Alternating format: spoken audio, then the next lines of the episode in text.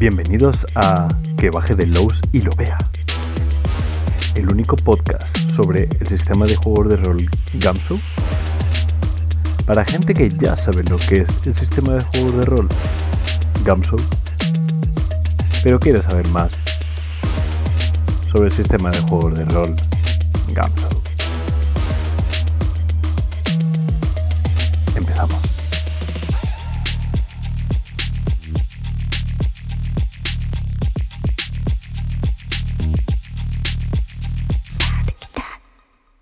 Bienvenidos a Que baje de Lowe's y lo vea.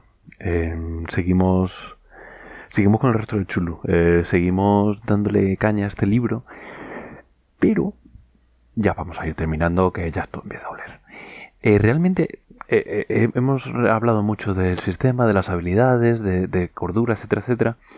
Pero eso es como una tercera parte del libro, quiero decir. Luego hay un montonazo de información que no vamos a tratar mucho porque, porque no es ese sitio. Estamos aquí hablando de, mecánicas, ¿no? Entonces realmente tampoco, que sí, que te vienen un toro 800 tipos de, de, de, tomos y de dioses, pues, pues, sí, pues sí, no te lo voy yo a negar. Pero ¿y qué? A mí que me resuelve eso. Vamos a tratarlo así un poquito por encima para, para verlo. Primero me hace como un listado de todos los dioses del panteón, de los mitos, y hay una parte que me gusta. Mecánicamente se tratan todos muy parecidos. Oye, si te ves este, pues pierdes más de estabilidad, pierdes más de cordura, tienes, empiezas a perder la habilidad tal mientras estés en presencia de Handenauer.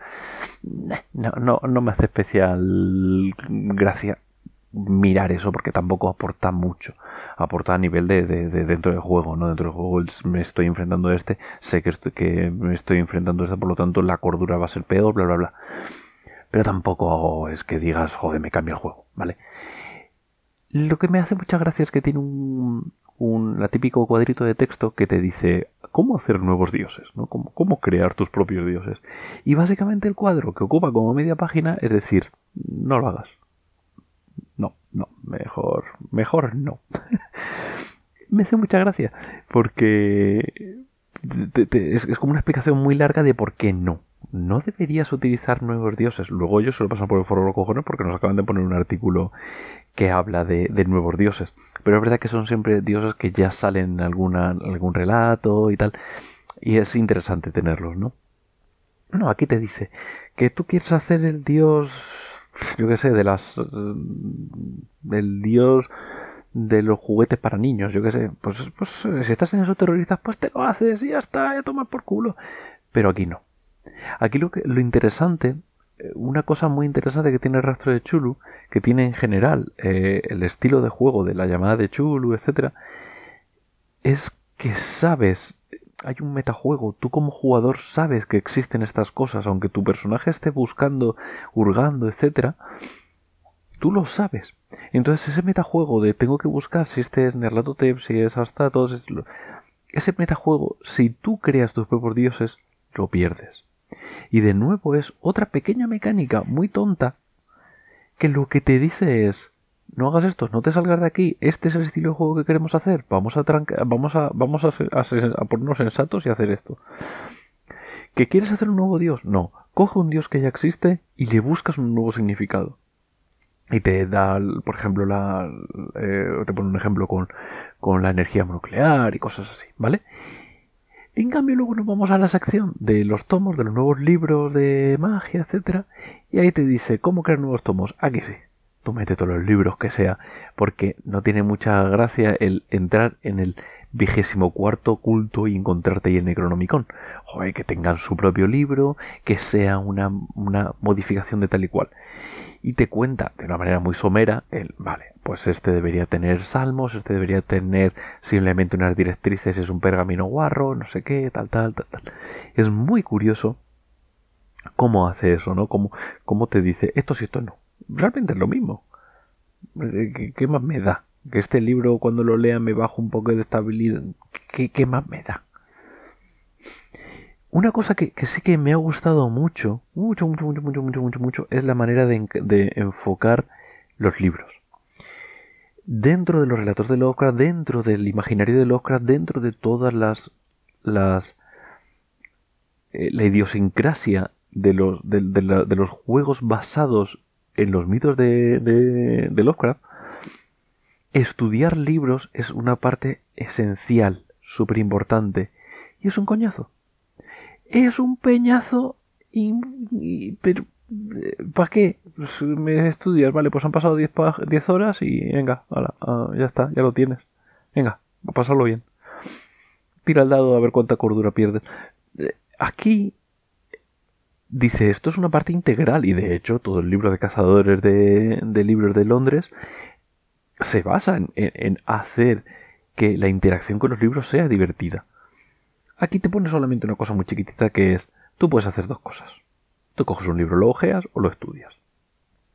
Tú verás. Y me llama mucho la atención porque me retrotrae a otro estilo de juego muy curioso. Ahora pensad pensad en un, juego, un estilo de juego muy famoso en el que haya un objeto y tú lo que puedes hacer es mirarlo un poquito por encima o usarlo. Pensad en objetos grandes, pensad en objetos como una habitación. Y ahora pensad en habilidades como detectar magia, como buscar trampas, me encanta esto porque recoge los libros, los tomos, la magia, la parte aburrida, la parte que, si lo hubieras en una peli sería un peñazo de ver, de un tío leyendo un libro. Que por cierto está muy bien desarrollado en Providence, el, cómic de, de, Alan Moore. Hay un cómic de Alan Moore que, es como, bueno, es una relectura de los mitos, de, de Chulo y tal. Y hay un momento en el que, un momento súper importante en el que uno de los, del protagonista está leyendo un libro. ¿Cómo desarrolla el estudio de ese libro me parece magistral, cómo define la pérdida de cordura, me parece brutal. Aquí lo encaja, no lo encaja de manera visual, porque encajarlo de manera visual es, difícil, pero sí que lo encaja como, como si fuera un OSR. No, no, yo no me leo el libro, yo no entro a ver qué enemigo tengo en el libro, ¿no? Que sería un poco la, la, la similitud. Yo no entro al libro y digo, hey, eh, vamos a ver qué. No. Yo entro poquito a poco. Yo desde la puerta tiro detectar magia. Yo desde la puerta tiro buscar trampas. Modifico. Eso sería ojear. Y tú puedes recibir daño. Puedes, eh, incluso ojeando, puedes perder estabilidad, puedes perder algo de cordura.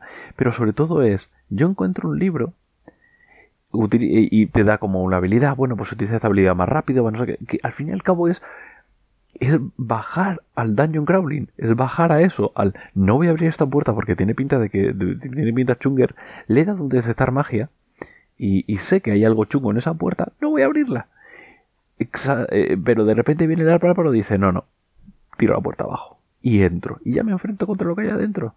Y si eran 10 enemigos, pues me, me, curto el lomo con ellos y ya está. Esa sería la diferencia entre ojear y estudiar.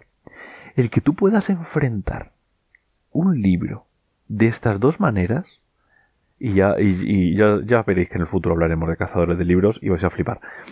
Pero que puedas enfrentar esta acción de dos maneras me parece tan bonito, tan bien pensado, ya sabéis que para mí Kenneth Haidt es un tío que, lo único que hace es beber café y escupirlo. En plan de, Dios, pero qué gran, qué, qué, gran idea se me ha ocurrido. Y va corriendo ahí a escribirlo, va corriendo a, la, eh, a, su a su máquina de escribir y sigue escribiendo, ah, máquina de escribir.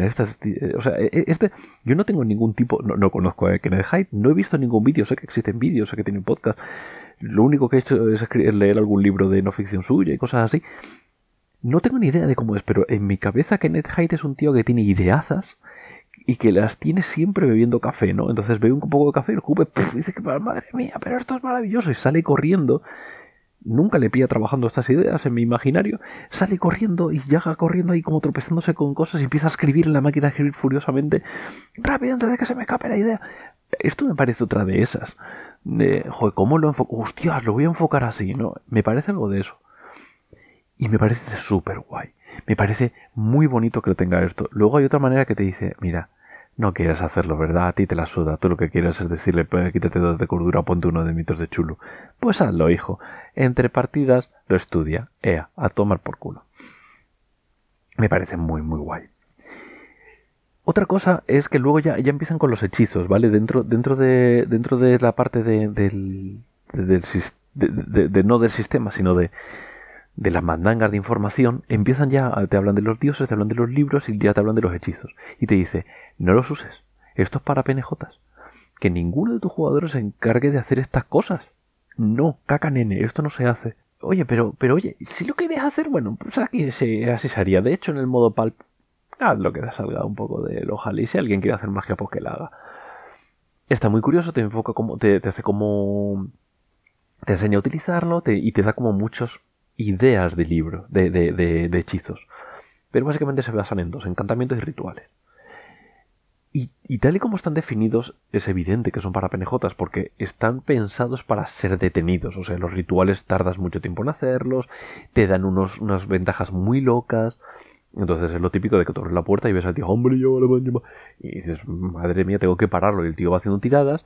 Y es mientras él hace, hace la tirada de ritual, tú estás cortando cabezas de, de sectarios, intentando llegar al jefe sectario antes de que clave el cuchillo en el corazón del bebé y, salga el demonio de Handenauer, ¿no? Entonces está muy bien definido así.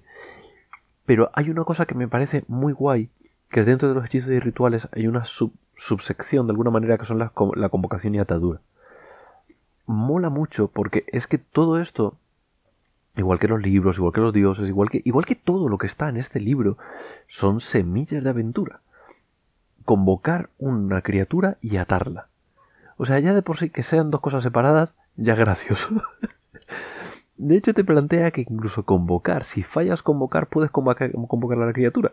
Porque tú haces convocar a la criatura y la criatura dice, este tío es un monger, me lo voy a curtir. Y aparece, pero aparece no atado, aparece simplemente para decir, ¿tú quién eres? ¿Para qué me llamas? ¿Qué te crees que no te he visto tocando el telefonillo saliendo corriendo? Verán, cama de cántaro, que vas a saber lo que es que te mastiquen durante mil años. Y se lo lleva. Y es muy gracioso que te permita eso, que, que dentro del sistema estás haciendo un ritual para convocar a algo y de repente el, el máster se queda con cara de póker porque debajo, detrás de la, de la, de la pantalla ha sacado un 1 eh, y está el tío como ¿What? Y de repente dice, vale, pues aparece una criatura gigantesca, tirad todo con su estabilidad, perdéis no sé cuánto de cordura, no sé, vale, y coge, se zampa al, sectario y le dice al resto, y que no vuelva a ver por aquí, y se pira. Y eso puede pasar en partida, puede pasar en partida porque están las reglas de convocación y atadura. Y puede haberlo convocado y no atarlo, puede haberlo atado y no convocarlo. Hay un montón de opciones y es muy divertido. Es muy divertido que esto pueda ocurrir y que esté bien estructurado y de de una manera sencilla. Cada uno tiene sus maneras concretas para esto, para convocarlo necesita hasta la habilidad, tal otro. Pero es muy guay que esto exista. Es muy divertido, es que me encanta estas chorradas. Me encanta que esto pueda ocurrir y que y que te joda una campaña por completo. Es que me encanta, me encanta que esto pueda ocurrir. Obviamente, si te bajo de la campaña, pues tú como máster eh, te pones la cara de póker y dices, pues lo han convocado, y ya está, ¿no? Pero que, esto exista mola mucho. Sobre todo porque además, si nos vamos al modo pulp, ¿qué me limita a mí a que, a que los jugadores de repente empiecen a convocar criaturas y, utilizarlas en plan, eh, en plan Pokémon y lanzarlas al combate, ¿sabes? ¿Por qué no? Te plantea unos estilos de juego diferentes, te plantea un montón de conceptos muy graciosos, muy interesantes de explorar. Eso mola mucho. Y ya veis que todo en este juego, todo en este juego es igual. Todo en este juego es, quiero que tengas unas opciones para que tú desarrolles. Para que tú desarrolles de un punto de otro, para adelante, para atrás, que los mezcles, que los, que los unas, que los fusiones, que crees tus nuevas opciones, que todo es así.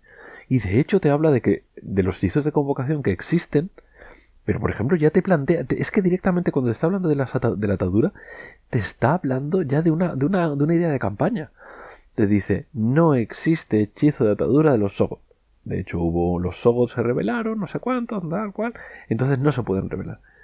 Y los, los, antiguos están intentando conseguir ese hechizo de nuevo. Porque lo crearon como raza esclava. Quieren hacerlo de nuevo. Imagínate que lo han conseguido y tú tienes la única copia del hechizo. Y todo el mundo viene por ti. Porque si el que tenga el hechizo de atadura del Sogot va a dominar el mundo. Literalmente. Y eres tú el que lo tiene y lo has tenido por error porque justo se ha muerto alguien justo delante tuyo y se lo has cogido, típico gancho de aventura rancio. Eso te, te, viene planteado y te dice, ala, haz tu campaña ahí, porque eso es que no es una... Es que eso es para 10 campañas te da. El saber que eso existe y, intentar destruir todas las copias de ese hechizo por todos lados, sabiendo que tú puedes usarlo y, y tomar control del mundo. Oye, ¿por qué no? No sería tan malo, ¿no? Veis que hay un montón de opciones que molan un montón. El apartado de criaturas me parece que está un poquito te pone la, miel en los labios, ¿no? El apartado de criaturas te pone mucho, la miel en los labios. Es como un, bestiario básico de, bueno, pues existen estas criaturas, aquí los crasacotas, no sé cuántos, los vampiros son estos, ese, tipo de chorradas, ¿no? Pero se queda un poco en el aire, se queda un poco en el... Bueno, esta, criatura tiene esta habilidad concreta que es muy chula, que te permite un uso para gestionar tal habilidad de tal manera, pero ¿y lo demás qué? Entonces, es interesante, pero se queda un poquito ahí al traspiés. ¿Por qué? Porque te van a vender otro libro, es súper evidente. Hay otro libro. Eh, Kenneth Haidt, eh, Press hizo una, suscripción muy parecida a, lo que hacemos aquí en Saduland. Eh, una suscripción mensual en el cual te mandaban todos los meses algo. Ese algo siempre eran unos PDFs de 10 o 12 páginas en el que desarrollaban algo hicieron los zooms, que los zooms eran como, bueno, profundizo en o en esto, meto algo de una manera muy experimental de, pues, este tipo de magia, este tipo de tal, no sé qué, meto ciertas cositas y lo desarrollo en muy poquitas páginas. Y ala, ahí te quedas. Dentro de, dentro de todo esto hicieron también eh, mini ambientaciones, hicieron cosas bastante molonas, bastante guays que, se, que luego se recopilaron en un libro que se llamaba eh, Kenneth Great About Stuff Kenneth escribe de, cosas, que yo lo llamaría como Kenneth escupe café, pero bueno, en cualquier caso. Em, dentro de todo eso había criaturas. Decía, bueno, pues lo profundo, los profundos están en el básico, que, menos deberían estar, ¿no? Bueno, pues ahora te meto 11 páginas solo hablando de los profundos, solo hablando de, de subtipos de profundos, solo... ¿Entendéis, no? Eh, va bastante claro. Eso hizo con un montón de criaturas. Desarrolló en 10, 11, 8, 9 páginas. Desarrolló todas las, las criaturas, ¿vale? Em, eso está. Y eso es un manual que se llama eh, Hideous, eh, Creatures o Hideous no sé cuántos, ¿vale? Eh, Hideos, Hideus, no Hideo Kojima, sino Hideus. Eh, básicamente es un, es un pedazo de, de bestiario muy, muy loco con mil millones de semillas de aventura que, que, desarrolla esto. Entonces no lo necesitas, no es obligatorio para, para jugar, pero hostia si lo necesitas. O sea, en el momento que tú sepas que esto existe, tú lo necesitas y tú lo sabes. O sea, esto es droga. Este, este libro es droga. Te vienen todos desarrollados con un montón, te, vienen semillas de aventura, no solamente no solamente un montón de ideas de cómo desarrollar un tipo de criatura y otra, sino directamente semilla de aventura. O sea, una semilla tal cual, eh, plasmada para que tú la utilices. Muy, muy, muy, muy, muy, muy loco, muy loco. Es, eh, ese libro, ese libro va a salir, ¿verdad, Fran? Porque si no, bueno, todos sabemos que vas a sacarlo todo, pero este libro tiene que salir más o menos pronto porque, porque ya estoy haciendo hype de él. Vamos, vamos, venga, venga, ponte las pilas. Es un libraco. Y, lo veréis, lo veréis, no, no, me hagáis caso. El libro termina aquí un poco, ¿vale? O sea, luego hay una aventura, pero eh, me da pela. Lo importante es que luego te vienen unos anexos y los anexos son cosas, los anexos siempre son cosas graciosas, ¿no? Pues si la ficha, si la, el, el, ¿cómo se llama? El Ability Matrix, la, matriz de, de, habilidades, no sé cuántos, el desarrollo para que tú pongas aquí el trasfondos, no sé cuántos. Y ahí escondidico como si no fuera con él la cosa, hay una página y media que te dice, eh, mm, ¿te gusta BRP? Te voy a enseñar a usar BRP como si fuera Ganso. Y te dice, mira, esta es la estética de BRP, esto es lo que deberías intentar conseguir con Ganso. Entonces, ¿cómo lo consigues con BRP? Haz esto. cada habilidad, por el cada 20% que tengas una habilidad es como si tuvieras un punto de investigación, entonces los puntos de investigación lo puedes gastando, gastando 20%, bla, bla, bla, no sé qué, no sé cuánto, tal, tal, y desarrollalo así. Y te, y te da como unas pautas para pasar de BRP a GAMSO. Pero lo que me parece más loco aún es que hace el contrario. Vale, sabemos que os gusta BRP. Bueno, entiendo que sabéis lo que es BRP. BRP es Basic Roleplay, que es el eh, roleplaying, que es el sistema que utiliza la llamada. Es, eh, BRP es como un sistema genérico de alguna manera, que luego cae a la llamada o cae a Churu de 100, pero es el mismo sistema, ¿no? El BRP tiene la polca de años, tiene un montón de versiones, pero es verdad que hay como un sistema genérico que luego salta la llamada pero son, casi iguales, o sea, las diferencias entre uno y otro son anecdóticas, son sobre todo cambios a nivel ya de, bueno, de, versiones y cosas así. Entonces, tenerlo en BRP mola un montón. Te dice, coge tu ficha de Gamso y haz esto en BRP. Es decir, coges esto, esta habilidad, la sumas, la multiplicas por 12, hace no sé cuántos, tal cual. Es como hacer la declaración de la renta, pero más divertido porque no te está jugando pasta. Entonces, eh, es muy sencillo de hacer eh, es un poco laborioso, pero sencillo, es muy mecánico. Típico que lo estás haciendo mientras te ves un capítulo de Netflix. Yo que sé, por ejemplo, el cuarto de la cuarta temporada de Stranger Things, como ya te lo ha contado Fran, no necesitas verlo, ya lo sabes y ya está. Así que mientras lo estás viendo, pues te pones a desarrollarlo.